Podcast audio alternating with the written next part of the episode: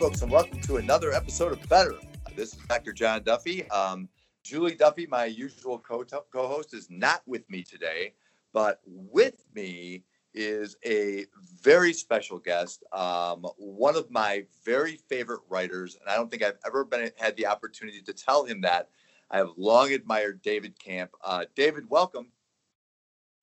Thank you, John, and I blush at your description.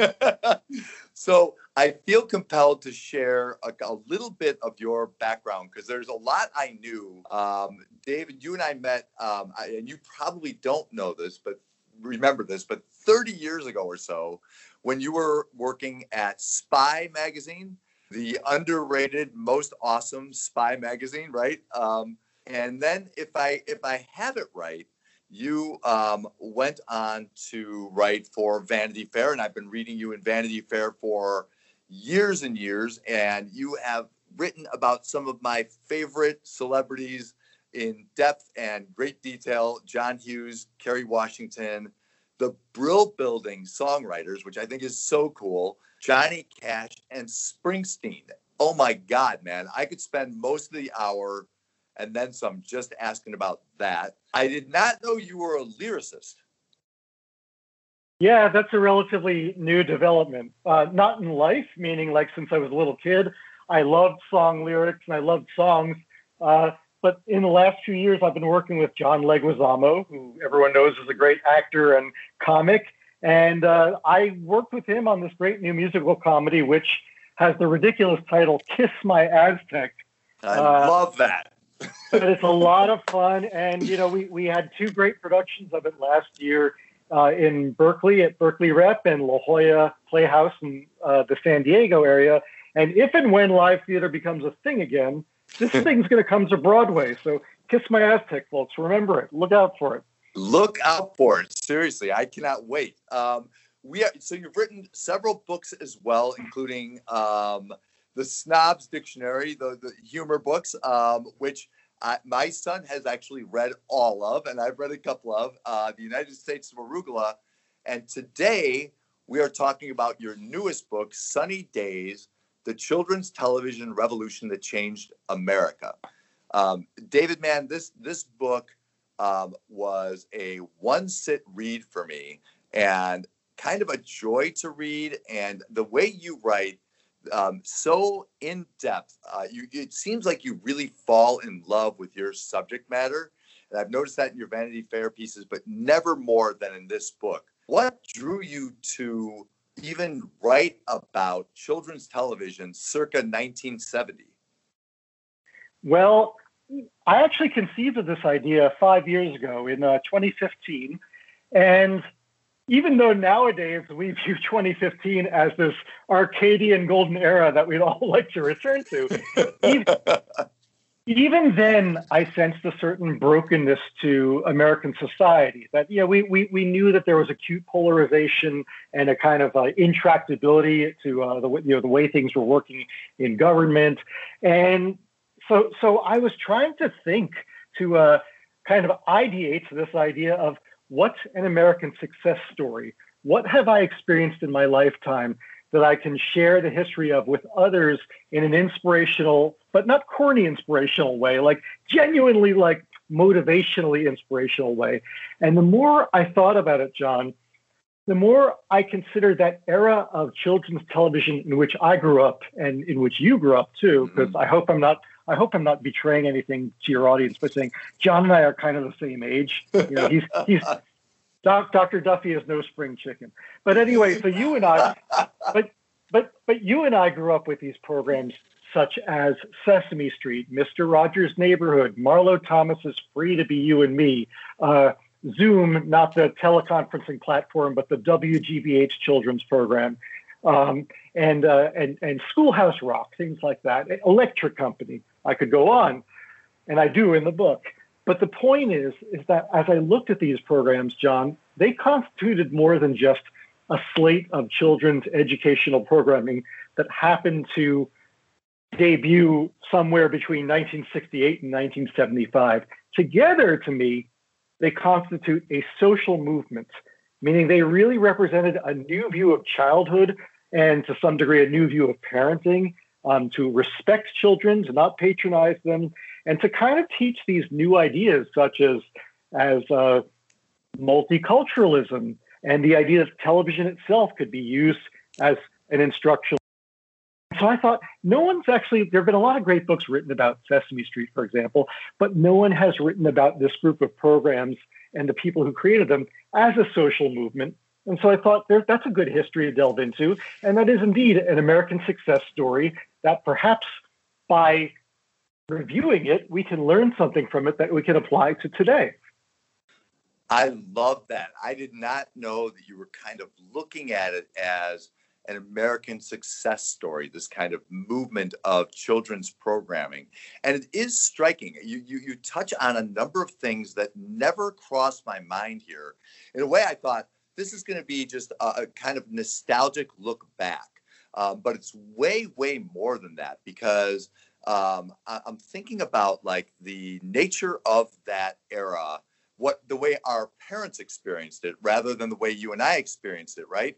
Where you've got, you know, um, all sorts of, of civil unrest, and King and Kennedy are both killed within months of each other, and um, and the Vietnam War is going on, and the idea that there are these people who are optimistic and idealistic and trying to do the right thing for very young children without strictly a profit model in mind is so striking and um, upbeat to me. It almost a couple of times, if I'm being completely honest with you, brought tears to my eyes. I actually read part of this in the book in the car with my wife, and um, and I read her segments, and a couple times got choked up with just the uh, all the positivity of it all, which it, it kind of is raw and unfamiliar to me in this moment in time right now.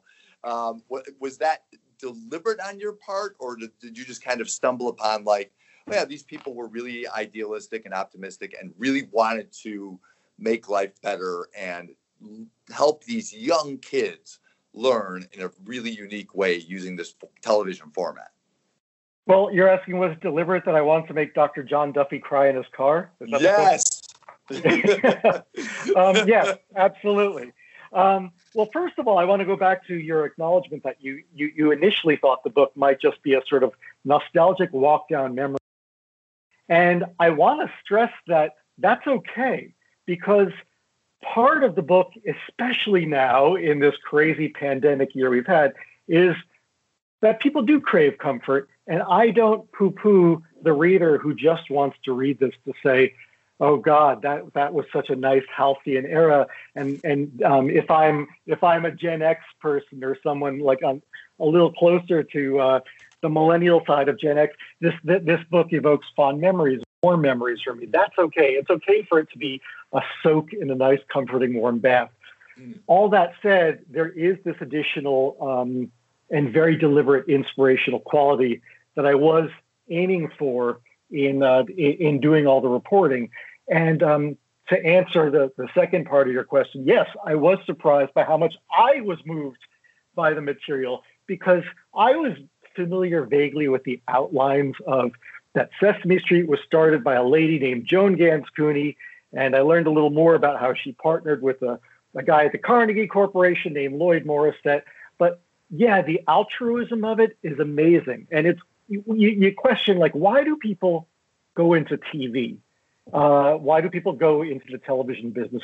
And generally, the answer is um, either they're artistic and they really they really have something to say, they want to express, or that they're kind of bit by the by the uh, glamour bug and they want to become kind of famous and kind of rich. Uh, sure. These people went into TV for the most radical reason I've ever I've ever thought of, which is to to help people, and specifically to help children, and even more specifically in the case of Sesame Street, to help the least advantaged of children. The early years of Sesame Street were very specifically targeted at poor black kids, for lack of a better term, like Joan Gans Cooney, who I just mentioned. She was a documentary film producer at WNET, which is uh, New York City's public TV station. And her thing initially wasn't even about children. She wanted to create documentaries that sort of shined a spotlight on uh, urban poverty, specifically uh, poverty in black neighborhoods like Harlem and Bedford Stuyvesant, New York, and the South Side of Chicago, and and how can we alleviate uh, the, this poverty? How can we help? How can we help these neighborhoods? And Lloyd Morrisett was a guy at the Carnegie Corporation who was specifically studying children's education and early childhood development, which at that time, the 60s, was still a new idea, the idea of early childhood development. And it was one of those great Reese's peanut butter cup commercial moments where, hey, you put chocolate in my peanut butter, you put peanut butter in my chocolate. It's the perfect match. Joan Gans Cooney brought to the table her interest in poverty and inner city poverty. Lloyd Morrisett brought to the table, and he was also a developmental psychologist, his interest in early childhood development and applying the lessons of psychology to hey, could we use television to and psychology to alleviate the effects of inner city despair and poverty and, and to uplift the least fortunate. And then they realized that if we were going to put this on public television, it wasn't just going to reach poor urban kids, it was going to reach uh, more affluent kids in, in suburbs and, and white people as well as people of color. And so they knew that they could scale up these little trial programs that Morrisett was doing at the Carnegie Corporation, where the reach the reach was in the hundreds of people. If we did this on, on television, the reach would be in the millions of people. And so, yes, they went into television for the most altruistic of reasons to help children out of out of a, a dark place. It does feel like the most radical of reasons to enter that medium. I, that that feels exactly right. Um, and the idea of, of um, addressing young urban children was so striking to me because I will admit to you, and I'm a little embarrassed to admit this to you, I never considered the set of Sesame Street a whole lot. That this was this was a cityscape, right? This was an urban setting, um, and this was something that these kids were could actually relate to, and yet it was vibrant and lively, but still unmistakably this was a city and that um, only in retrospect was I like, wow, right, that that absolutely did do that.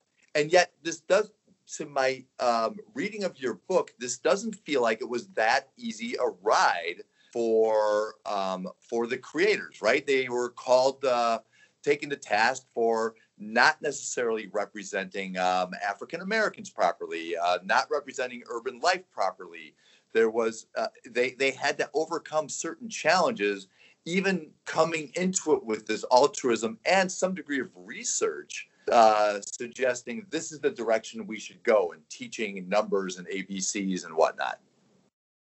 Well john the fact that you as a as a kid viewer never registered that it was kind of radical for it to be an urban setting and that you never thought about it. That's a great triumph of the, the, the foresight and, and, sort of the vision, the vision of the people who created Sesame Street, because Jon Stone uh, was the first producer of Sesame Street, what, what today they would call a showrunner, the guy who took the, the abstract ideas and turned them into a, t- a TV show. And Jon Stone said, yeah, I want it to be in what's basically a facsimile of a Harlem neighborhood with, with a, a, a, a town, a townhouse with a big brown house or brownstone stoop as its center. And if you look at the early episodes of Sesame Street, it looks deliberately kind of run down, way more so than the set does of the current show, where you mm-hmm. see graffiti, you see graffiti on the walls, you see dented garbage cans, including the one that Oscar lives in. You see uh, laundry strung on lines uh, hanging behind behind the buildings and houses on the set. So it's not an affluent neighborhood, and and it's a it it was actually kind of controversial to put forth something that quote unquote gritty, but they also, as you alluded to, John, they were getting it from both sides. People said this is too gritty for children to watch, and then there were uh, some some black scholars and, and and critics who were saying this presents too idealized a vision. Like there were actually people saying, why isn't it more dire? Why don't they show uh, drunks on the street? Why don't why isn't there more right. garbage on the street? And so it was threading that needle to uh, represent experience in a way that was uh, real. And Dr. Lloyd Morrisett, uh, again, the co-founder of Joan Gans Cooney, he told me that they actually considered making it more garbage strewn and, and, and making it rougher. But then they realized in their research that this was insufficiently aspirational to young kids. They didn't want to turn on something that looked too real, but just real enough where they could recognize their, their own lives in it. So again, it was really threading a, a needle, calibrating it very specifically. And the last point I'll make about this is this show was so rigor, rigorously prepared and researched. It took three years from when Lloyd Morrisett and Joan Gans Cooney kind of had the idea to when the show premiered, which was November 10th, 1969. So, three years of preparation and research on the entertainment side of it, on the psychological side of it, and, and just on the, um, the, the curricular side of it, working with, with teachers and college professors. Well, I think it was really cool. Like, I'm not sure what Sesame Street that I'm about to cite here, but the research was so in depth um, for some of these programs that, if I remember right, uh, they were determining whether having like the writing, having the word that they're talking about on the bottom of the screen versus the center of the screen, whether which of these is going to be more usable as a teaching tool. That's how that's how sophisticated the research was to make sure that the kids were learning. Am I correct about that? You are. That's actually more the electric company, which is kind of the, the older sibling program, or the, the newer show, but the older sibling program of Sesame Street that the Children's Television Workshop premiered just two years after Sesame Street. You graduate to the electric company where, uh, you know, Sesame Street back then was aimed at the four and five year olds. Electric company was more uh, you know, six, seven, eight, nine, 10, 11 in that range as you're learning to read and then you're, you're, you're carrying on with uh, developing your reading skills. And the default presumption was that, yeah, words should appear on the bottom of the screen because that's how subtitles worked in foreign films and, and, and things like that. But then they realized, no, the kids naturally, their eyes will go to uh, more of the top or the middle of the screen. So that's when in a electric company, when you would when Rita Moreno or Morgan Freeman would say a word, it would appear hmm. above their head. Um, and one other point uh, I want to make about Mr. Rogers' Neighborhood, um, about where things appear on the screen, is that Fred Rogers. Everyone thinks that he was just a nice man who was just winging it, kind of making up his his his episodes on the fly. And he too was working with developmental psychologists on Mr. Rogers' Neighborhood, specifically with him, a pediatric psychologist in Pittsburgh named Dr. Margaret McFarland. And there's way more pediatric psychiatry in Mr. Rogers' Neighborhood than you'd ever realize. For example, when Mr. Rogers walked in singing It's a Beautiful Day in the Neighborhood, and he walks screen left to screen right as he enters his house, that was deliberately conceived because they wanted kids eyes to track from screen left to screen right because in the English language, that's how you learn to read by your eyes scanning left to right. So that's how much rigor and forethought went into all of these programs. David, I have to tell you, listening to you talk about this and and and, reading about it, it gives me goosebumps because you know you to think back on these programs and to recognize how much work and rigor went into the research behind you know what you're actually seeing there. It does feel like this perfect amalgam of creativity and and cognitive science and um, and and maybe what's going on culturally. I think about that a lot too and whether there is um, something about what was happening there and and that you know maybe this was only going to take place between 1968 and 1975 do you have any thoughts about that? Because this is like this you know there's an awful lot going on in the world in the in the united states during that period of time. You know it's almost bizarre to me that these optimists are um, deciding you know we're going to go after early childhood education via television um, during this really tumultuous cultural time. And yet I suspect there's reason to it that maybe I don't quite fully understand.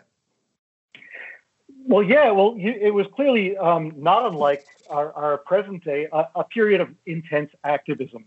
Uh, you know, because the Vietnam War was going on, so there was big anti-war efforts, and it was you know still very much the civil rights era, and it was the feminist era.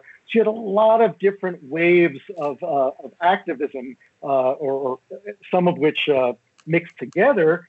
And for a lot of you know for some people who were involved in this they said this was our form of activism like we weren't necessarily uh, you know hippie types who were out who were uh, you know protesting by living an alternative lifestyle and we weren't necessarily the most uh, take to the streets people but we were like take to the screens basically rita moreno rita moreno who i interviewed for the book um, she told me that for her all of her actor friends said, Don't do it. Don't take the job in the electric company because you'll be forever more pigeonholed as just a children's performer. And bear in mind, Rita Moreno had already won an Oscar for playing Anita in West Side Story. She'd just been in uh, Mike Nichols' movie Carnal Knowledge, where she played, of all things, a prostitute. imagine, going straight from playing a prostitute to being on the electric company, um, but which which wouldn't even be allowed today. Like it would disqualify you. But what Rita Moreno said was, this was public service in every sense of the word public, including the salary, meaning it paid terribly to be on the electric company. But she said, I looked at my daughter, and her daughter is again someone my age and your age, a Generation X girl. And she said, like, that was all I needed to do. I knew that we had to do better educationally. And um, a, a, similar a similar thing I'd add is Jim Henson, um, who you know, coming onto Sesame Street with the Muppets and all the other skills that Jim Henson brought, that changed Sesame Street, and probably Sesame Street would not be enduring 51 years later without the Muppets. Jim Henson was another one of these people who was not overtly political or activist, but when he saw what the Sesame Street people were trying to do, and he had four kids, soon to be five, and the fourth of his five kids, actually, John Paul Henson, had learning disabilities and was really struggling in preschool when Jim Henson was asked to come aboard Sesame Street. And so Jim Henson, suddenly more than normal, really interested in how preschool learning worked. And so he said, sure. And he was making a fortune in advertising, but he kind of for forewent all of that, if I use if the past of forego forewent. Um, how well how well did these shows educate us, John? But he basically gave that lucrative advertising work up to work on Sesame Street. Again, so that was their form of activism. You didn't have to be an activist wearing a headband and holding a peace sign in the street necessarily. This was a form of activism.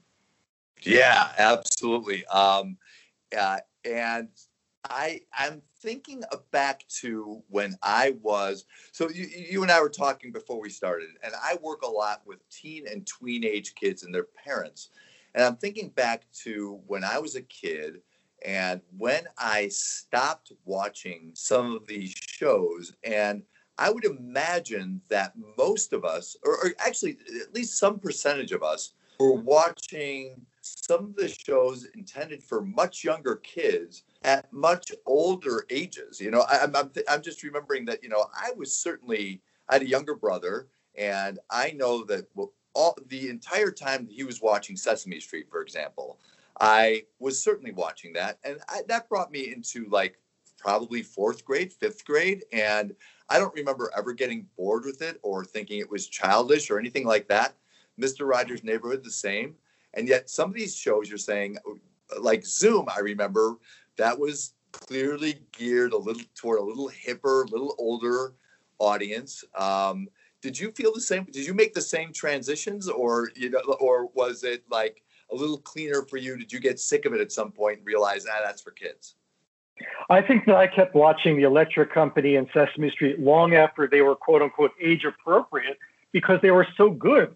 They're just so darned entertaining. Yeah. Uh, Jon Stone, who I mentioned earlier is the first showrunner of Sesame Street, he said that Joan Gans Cooney's brilliant masterstroke was that the failings of previous attempts at educational TV, the big one was that they tried to turn teachers into entertainers. And Joan Gans Cooney's brilliance was to turn entertainers into teachers, meaning you, you take seasoned people from network television and commercial TV, like Jon Stone, who was really good at it. He'd worked at Captain Kangaroo and he'd worked for like uh, CBS comedies, and you you have them work with with uh, professors and teachers so they learn how to apply their entertainment skills to education. And so you have shows like The Electric Company and Sesame Street, which even adults who didn't even have children were watching. You know, uh, uh, you know, it, it's amazing. There were articles in the early '70s about how like all sorts of adults, like Orson Welles, loved to watch Sesame Street when it first came on, and so did George Plimpton. Like, and these they may have had children, but they weren't watching to be good parents. They were watching on their own. Uh, and Zoom is an interesting case because Zoom was created by a guy at WGBH, Boston's public TV station, named Christopher Sarson, who also co-created Masterpiece Theater. So a really fertile-minded guy. And to, to sort of the, the better audience, the John Duffy audience, um, Christopher Sarson and his wife recognized something that's very uh, applicable to, to, to, what you do, which is that his kids were entering that tween phase and they, they suddenly had social inhibitions that they might not have had when they were younger, when they were uh, five and six. You know that that that veil of inhibition that, that that comes over kids when they're when they're turning 9, 10, 11 because they're suddenly way more self-aware.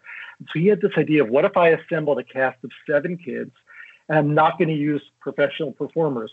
I'm just going to cast kids, local Boston kids or Boston area kids of uh, different genders and ethnicities in that nine to 13 age range.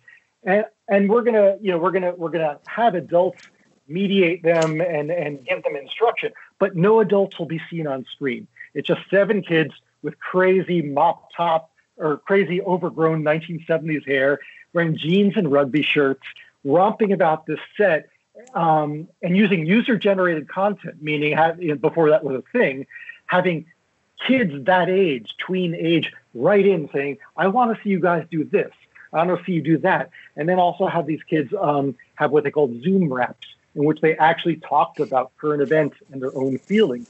And this was so captivating that this program ran from 1972 to 1977, turning over the cast every you know eight weeks or so, and it was magnificent. And that show, I can attest, um, was so cool. And I, I watched that when it was age appropriate for me, and again a little bit afterwards, even when I was already you know a little old for it. I still thought this is so cool, and those Zoom kids are way cooler than I am but in a good way, not in an aspirational, I can never be like that, meaning I can someday grow into someone like that. Well, it kind of speaks to exactly what you're saying this idea of bringing people who are already kind of entertainers into the educational sphere as opposed to the other way around. Um, I share your um, love for Zoom. I was crazy about that show. And the idea of the user generated content, I, I remember feeling how revolutionary that was. And um, I was going to write to you about this, but I thought I'd save it for now. My younger brother and I, I remember the PO box and the area code because there, there was a yeah. song affiliated with it, right?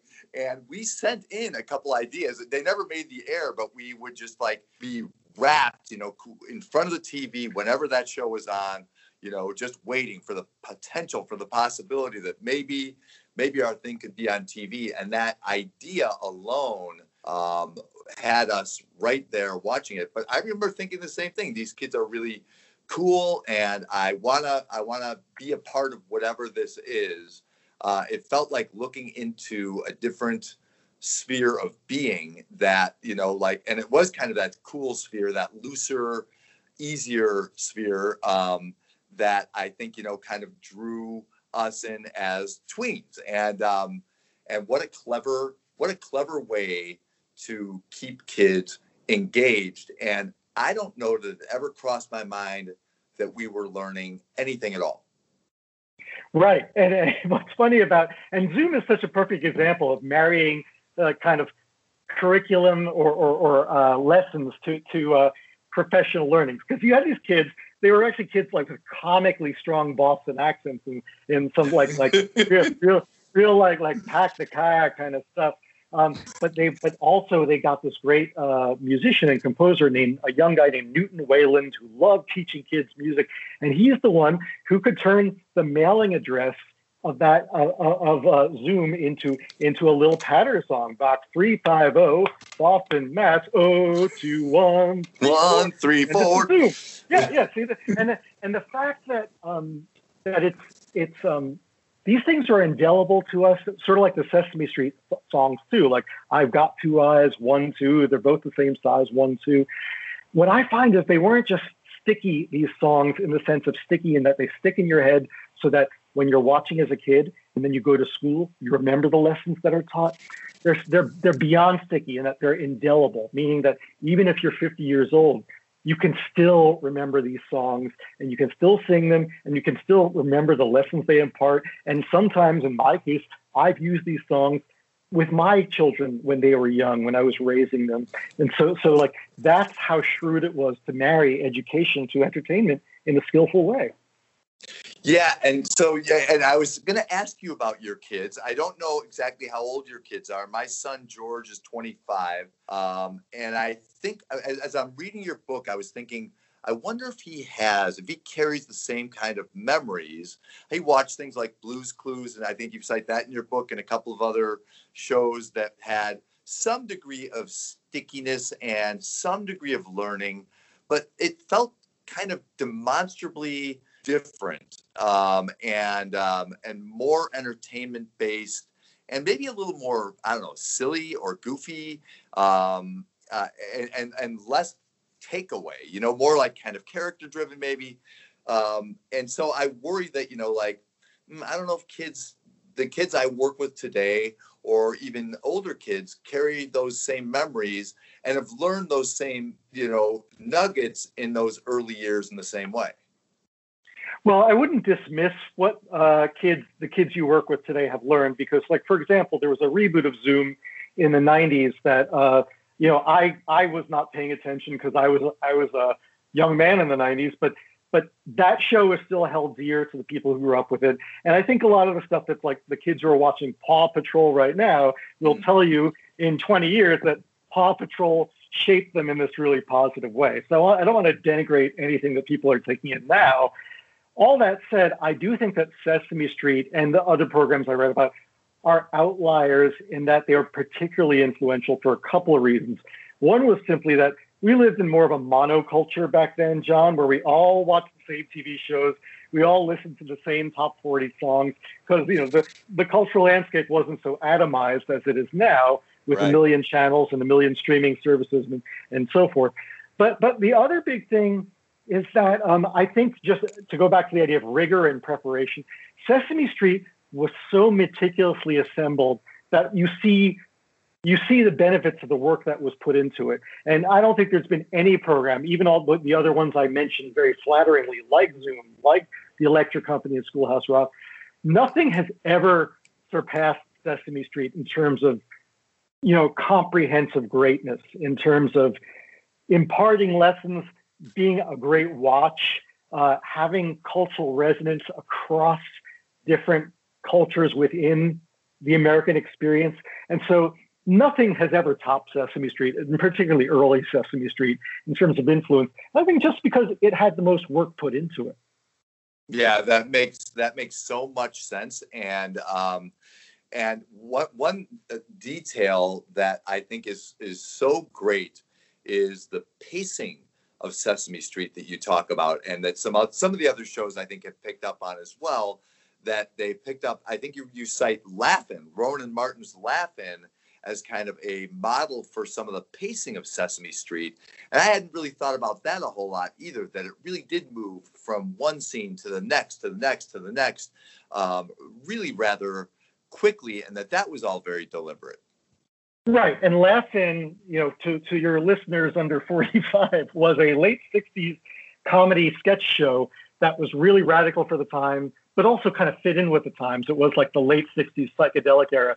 It had very psychedelic colors, but the pacing was really, really fast, meaning like sketches could last 15 seconds and you go bounce from one thing to another, and it was visually stimulating.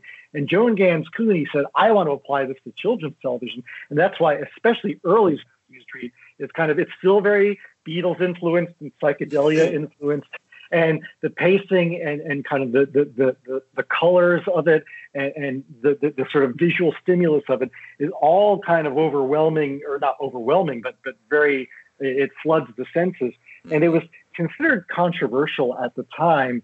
Um, what I say is what the adult critics didn't understand is that kids like you and me, when we were preschoolers back then, we were already TV literate. Just like kids coming up today are born basically looking at screens from you know the moment they're given a tablet or something, which isn't always the greatest thing. But for better and for worse, we were TV literate the way that our parents were, and in my case, I had older siblings. My older siblings weren't TV literate the way I was, or stimulus literate, I'll say. So to you and me and our peers, Sesame Street made perfect sense, meaning it wasn't overstimulating. It was perfect for us. And we were sponges and we soaked it up. And it was funny, it was actually a bit of controversy or dissension in that Fred Rogers, who had that slow, languid Mr. Rogers pace to his show, he thought Sesame Street originally, Mr. Rogers didn't care for Sesame Street a whole lot. He thought it moved too fast and it was too overwhelming for kids. And then the Sesame Street people, by the same token, they thought he was corny and he was yesterday's news. Sonia Manzano, who played Maria, said, Yeah, we were the smartass druggy generation. We thought that he was like passe. Well, what's funny is everyone has since achieved a reckoning or, or a detente where, where Mr. Rogers, Fred Rogers, came to love Sesame Street, and he paid a visit to Sesame Street where he hung out with Big Bird. And then uh, reciprocally, uh, Big Bird, played, uh, who was played by Caroll Spinney, he paid a visit to uh, the neighborhood of Make Believe and Mr. Rogers. And these two shows later really came to support each other. Um, but at the time, they were they were kind of two very different philosophies and approaches, which to a young kid like you or me they were complementary. Like Sesame Street was your fast-paced fun show, and Mr. Rogers was kind of your your chill-out show. But at the time, the adults couldn't see that that it was a it wasn't a binary choice. You know that you that you could enjoy mo- both shows. A hundred percent, and and I um yes, that was my the rhythm of my day. I remember like having both shows built into the day, and that that there was this kind of laconic ease to uh, Mr. Rogers excitement around around Sesame Street. I will say that reading the passage in your book where finally detente was achieved and they visited each other's shows, that was a great joy to me that I was wholly unaware of. That I really wanted that re- revolu- resolution between these these two, two uh, factions. I was so relieved to hear that that actually took yeah, place. No, no, no one, no one, no one likes the idea of Fred Rogers having beef with anyone. So, like, so, so listeners, the beef was resolved. You can go to bed tonight knowing the beef was resolved. Exactly. So, David, I could talk to you all day about this stuff. It is it is fun to hear you talk about it and hear your passion for Sesame Street. I can tell in particular, and and the the rigor and the excitement and the uh, creativity with which it was it was created over and over and over again for the better part of what 50 years or so. Um, it's now 51 years as of uh, 50, next yeah. Man. So, but I'm kind of curious as, as, you point out, right? Um, we were dealing with a few channels on TV. We were, you and I listened, we could probably cite some of the same radio that we were listening to at the time. Now, kids have this broad spectrum of entertainment coming at them um, and educational entertainment coming at them. Can you imagine given the you know we're uh, again at a time of great social movement and social change um, this is not unlike, in some ways, 1968, 1969. Can you imagine any kind of movement for today's three, four, five year olds or 9, 10, 11, 12 year olds? Um, you know, until recently, I don't know if I could have imagined something having that scale of impact that you just described. However, this pandemic and remote learning um, have combined to create this question that was exactly the one that was being asked 50 odd years ago, which is can can screens be used to teach? It was a controversial question in the 60s. Can can television be used to teach? And now, look, for a generation, we know that we're going to be in this new semi-normal where we're going to have to be prepared to have some sort of screen-based learning remote learning, Zoom or whatever based learning. Now I am talking about the teleconferencing and not the WGBH show because because we know that no matter what, even if there's a vaccine and and, and you know, in a year and a half time we're, we're not worried about COVID-19, it's going to be for a generation always in the back of our minds that this could happen at any time. Lockdown could happen at any time. So we'd never want to repeat 2020 in that I feel so bad for anyone who has uh, school age kids because mine are in their early 20s. And I feel so bad for teachers because everyone had to muddle through an improvised on the fly response to now the schools are closed down. How are we going to educate our kids? So suddenly we're faced with a question a lot like the one that faced Joan Gans Cooney and Lloyd Morris at the late 60s. How can we effectively use screens to teach? So I do think that we do need to uh, reconsider curriculum and, and, and work in this idea of like how can we and honestly the biggest question to me is I know educators really want to do this. It's how can we get entertainment people? How can we enlist entertainment professionals, whether they're in Hollywood or Chicago or New York, to kind of pitch in on their part so we have this ideal fusion that Sesame Street achieved of entertainment and education so that remote learning, you know, in as much as it's used, is not just this chore or this thing where the parents constantly have to monitor the kids to see if they're paying attention. So I kind of do have this weird optimism that out of necessity, we're going to be forced to achieve something of Sesame Street's magnitude again. I, I love that idea. And I, I do think you're right that, that the pandemic oddly provides opportunity. Um, the I, I want to stress, I'm sorry, I want to stress quickly that um, the pandemic was not conceived by me as a marketing opportunity. I, I, did not intend for Sunny Days to come out during a pandemic. That is a fair note, David. Um, the book is called the, the, book is called Sunny Days: The Children's Television Revolution That Changed America. Um, David, man, you are so fun to talk to, and um, I am just absolutely energized by your energy and your ideas. Uh, I kind of insist that we talk again on this podcast sometime soon. Would you be up for that? Gladly, I'd love to. In the meantime, seriously, go out and buy Sunny Days. It is uh, whether you are wistful for Sesame Street and the Electric Company and Zoom, or whether you uh, just want a really great read in depth to something that you think you know everything about, you will learn a heck of a lot if you read David Kamp's book. Um, David, if we want to know more about you, where do we find you? Uh, DavidKamp.com. All you have to remember is Kamp is with a K. So DavidKamp.com. That's David Kamp with a K. David, thank you so much for joining me today. Oh, it was my pleasure, Dr. John. All right. Take care, man.